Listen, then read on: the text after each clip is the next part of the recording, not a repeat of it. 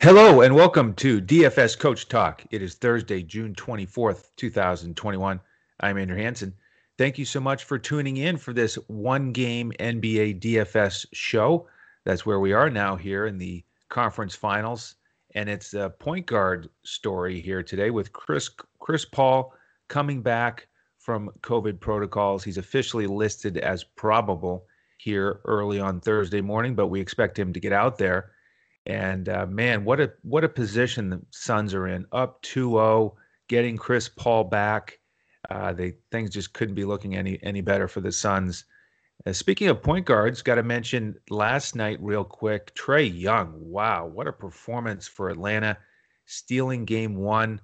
Um, man, he is just unbelievable in these playoffs and unstoppable you know, even Jrue Holiday had trouble. He's just so fast and quick and shifty, getting to where he wants on the court, floaters, threes, getting to the line. He's just been awesome. And uh, big wake up call there from Milwaukee in game one. I think they'll re- respond and, and make it a real strong series.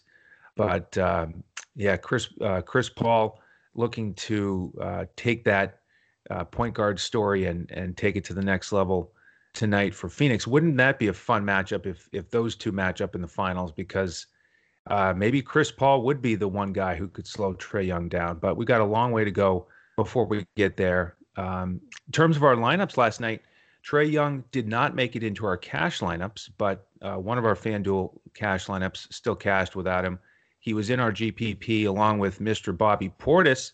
Man, was he big for us uh, helping us cash on FanDuel. And then he was our captain in our uh, GPP build on DraftKings, helped us cash there as well. So we're going to try to run it back today and, and sweep the board uh, with this showdown slate.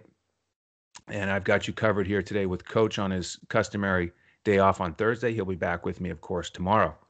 All right, let's get into this game. Game three uh, man, what a turning point. We know that when it's 2 0 in these series where the home team has, has won the first two games, uh, if the team that's now at home loses game three, uh, you can forget about it. So, uh, Clippers really need this one. Uh, Kawhi still out, um, and Chris Paul back. So, let's look at the Phoenix side. They are favorites, uh, one point favorites on betus.com.pa, our presenting sponsor. 221 and a half is the total. This is a stay away game for me in terms of betting. Uh, I just think there's uh, quite a range of outcomes that could could uh, could take place tonight, and the turning point being the Clippers and and do they show up? What do they have left? Um, and uh, you know how do they approach this down 2-0? So I, I'm more interested in these players in DFS, which is perfect because that's what we do here. And and let's start with Chris Paul because he's a major impact on both sides. He helped Phoenix get here, obviously leading the way and just transforming this team.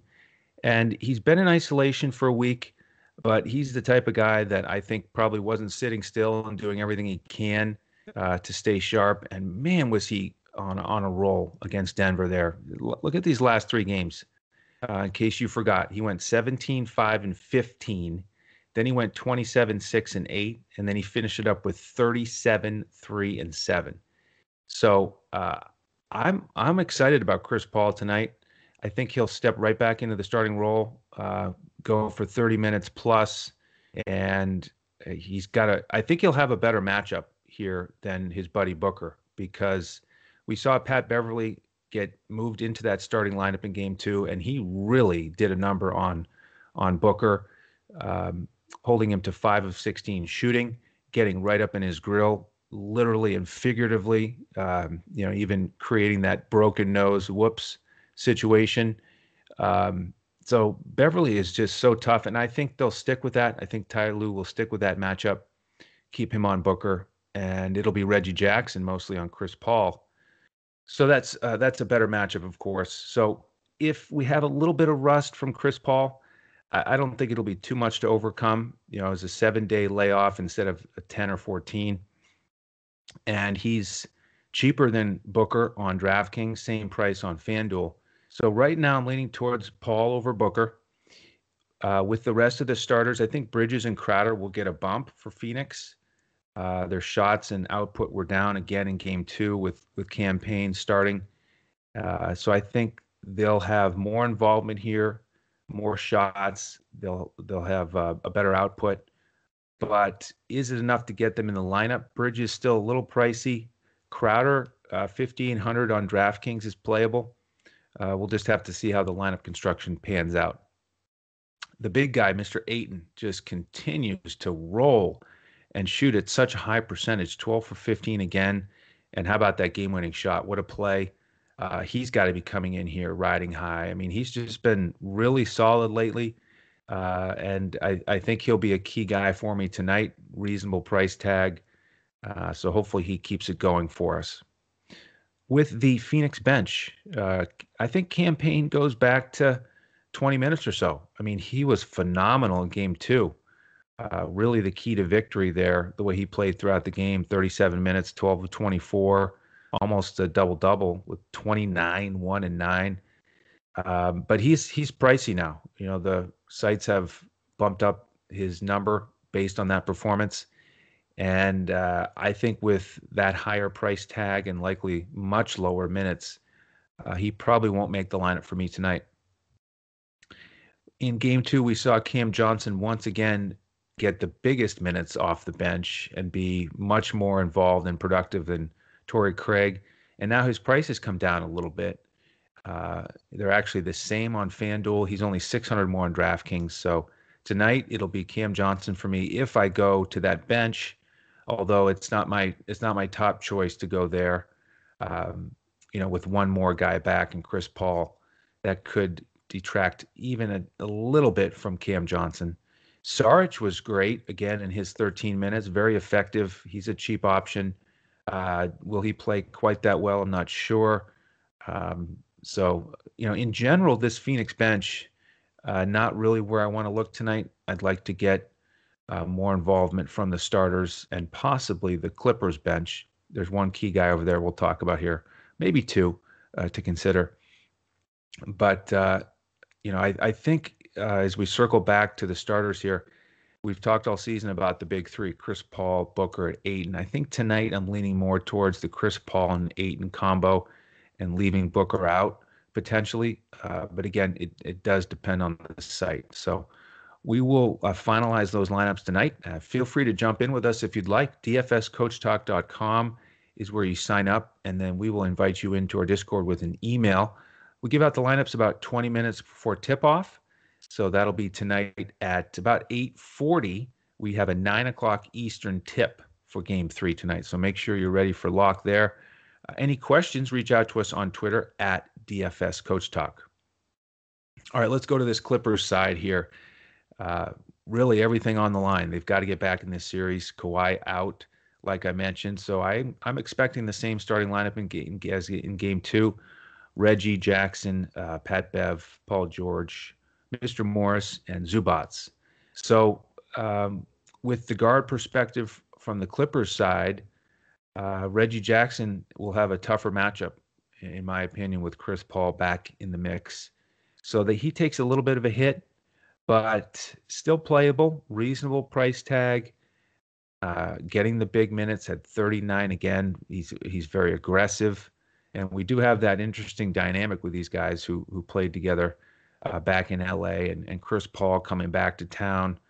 Uh, so you know he's going to be fired up for that and uh, I think Reggie will, uh, you know, push hard and and stay aggressive, and he he could pay off that number. Um, Beverley, I like the minutes, 26. You know, he had some stats, but obviously his main focus is is defending and getting up in the grill of Booker. We saw those early couple fouls he had in the first quarter, trying to set that tone, and then the headbutt, uh, which was you know potentially an accident, but it was just a natural result of him really getting into Booker's space and making life difficult for him. By the way, with with the bro- the broken nose, if that's what it is with Booker, uh, I do think that could affect him here a little bit. You know, now that he's had a couple days and he's really kind of um, it, it's sort of sinking in that he's dealing with that and he's feeling the physical effects of it. And mentally, I think it it might slow him down just a little bit from being aggressive, going after rebounds. And with Chris Paul back in there, uh, he just doesn't have to be as involved or as aggressive. Chris Paul can lead the show. So that's another reason why Booker gets a little bit of a hit for me.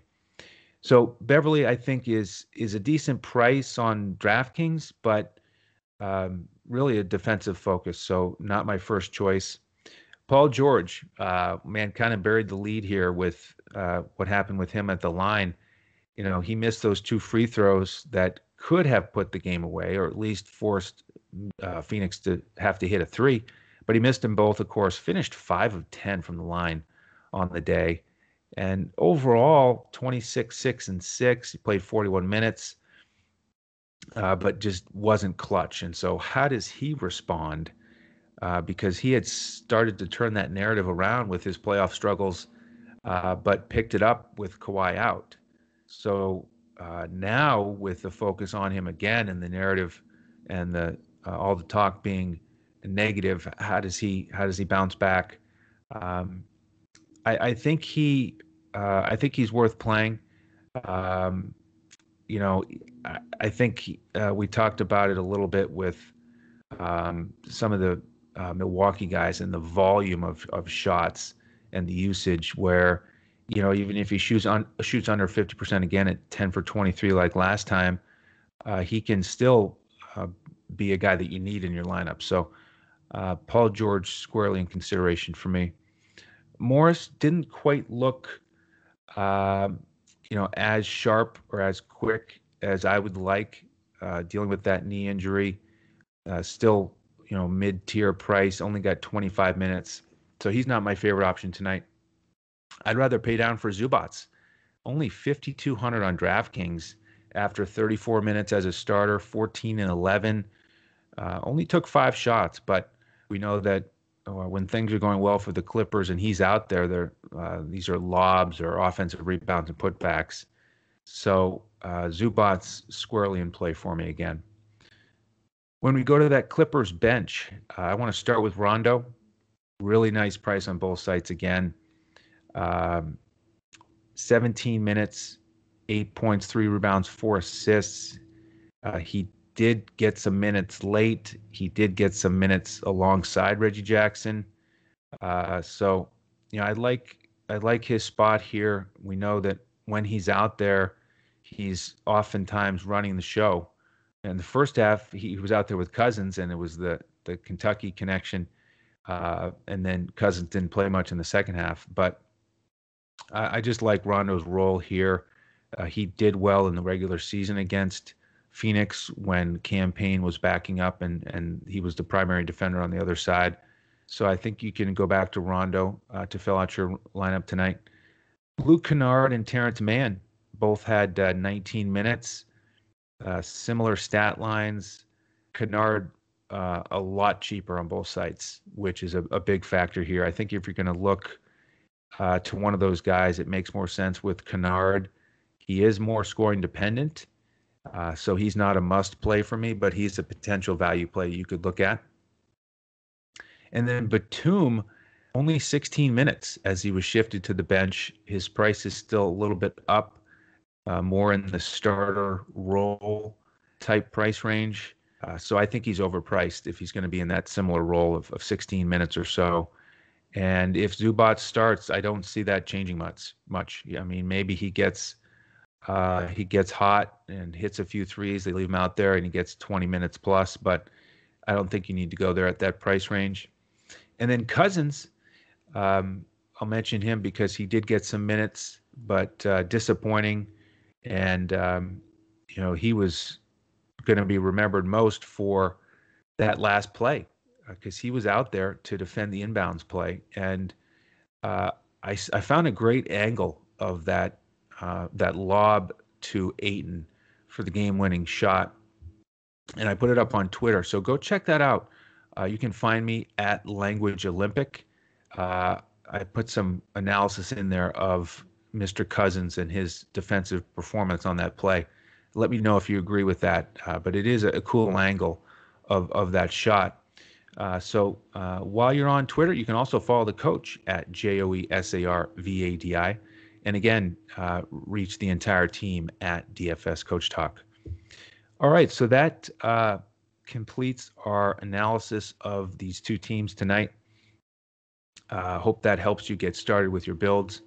Again, with our members tonight, what we're going to do is provide two full lineups on FanDuel that you can plug and play, cash lineup and a GPP lineup, a full lineup on Yahoo, and then the core builds on DraftKings for a cash approach and a GPP approach. So, thank you so much for tuning in. I enjoyed chatting this over with you.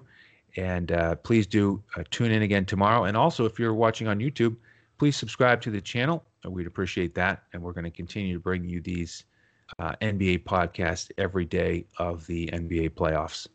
All right, we'll leave it there. Uh, thank you again for tuning in on behalf of the entire DFS Coach Talk team. I'm Andrew Hanson. We'll see you tomorrow as we look to crush it in DFS.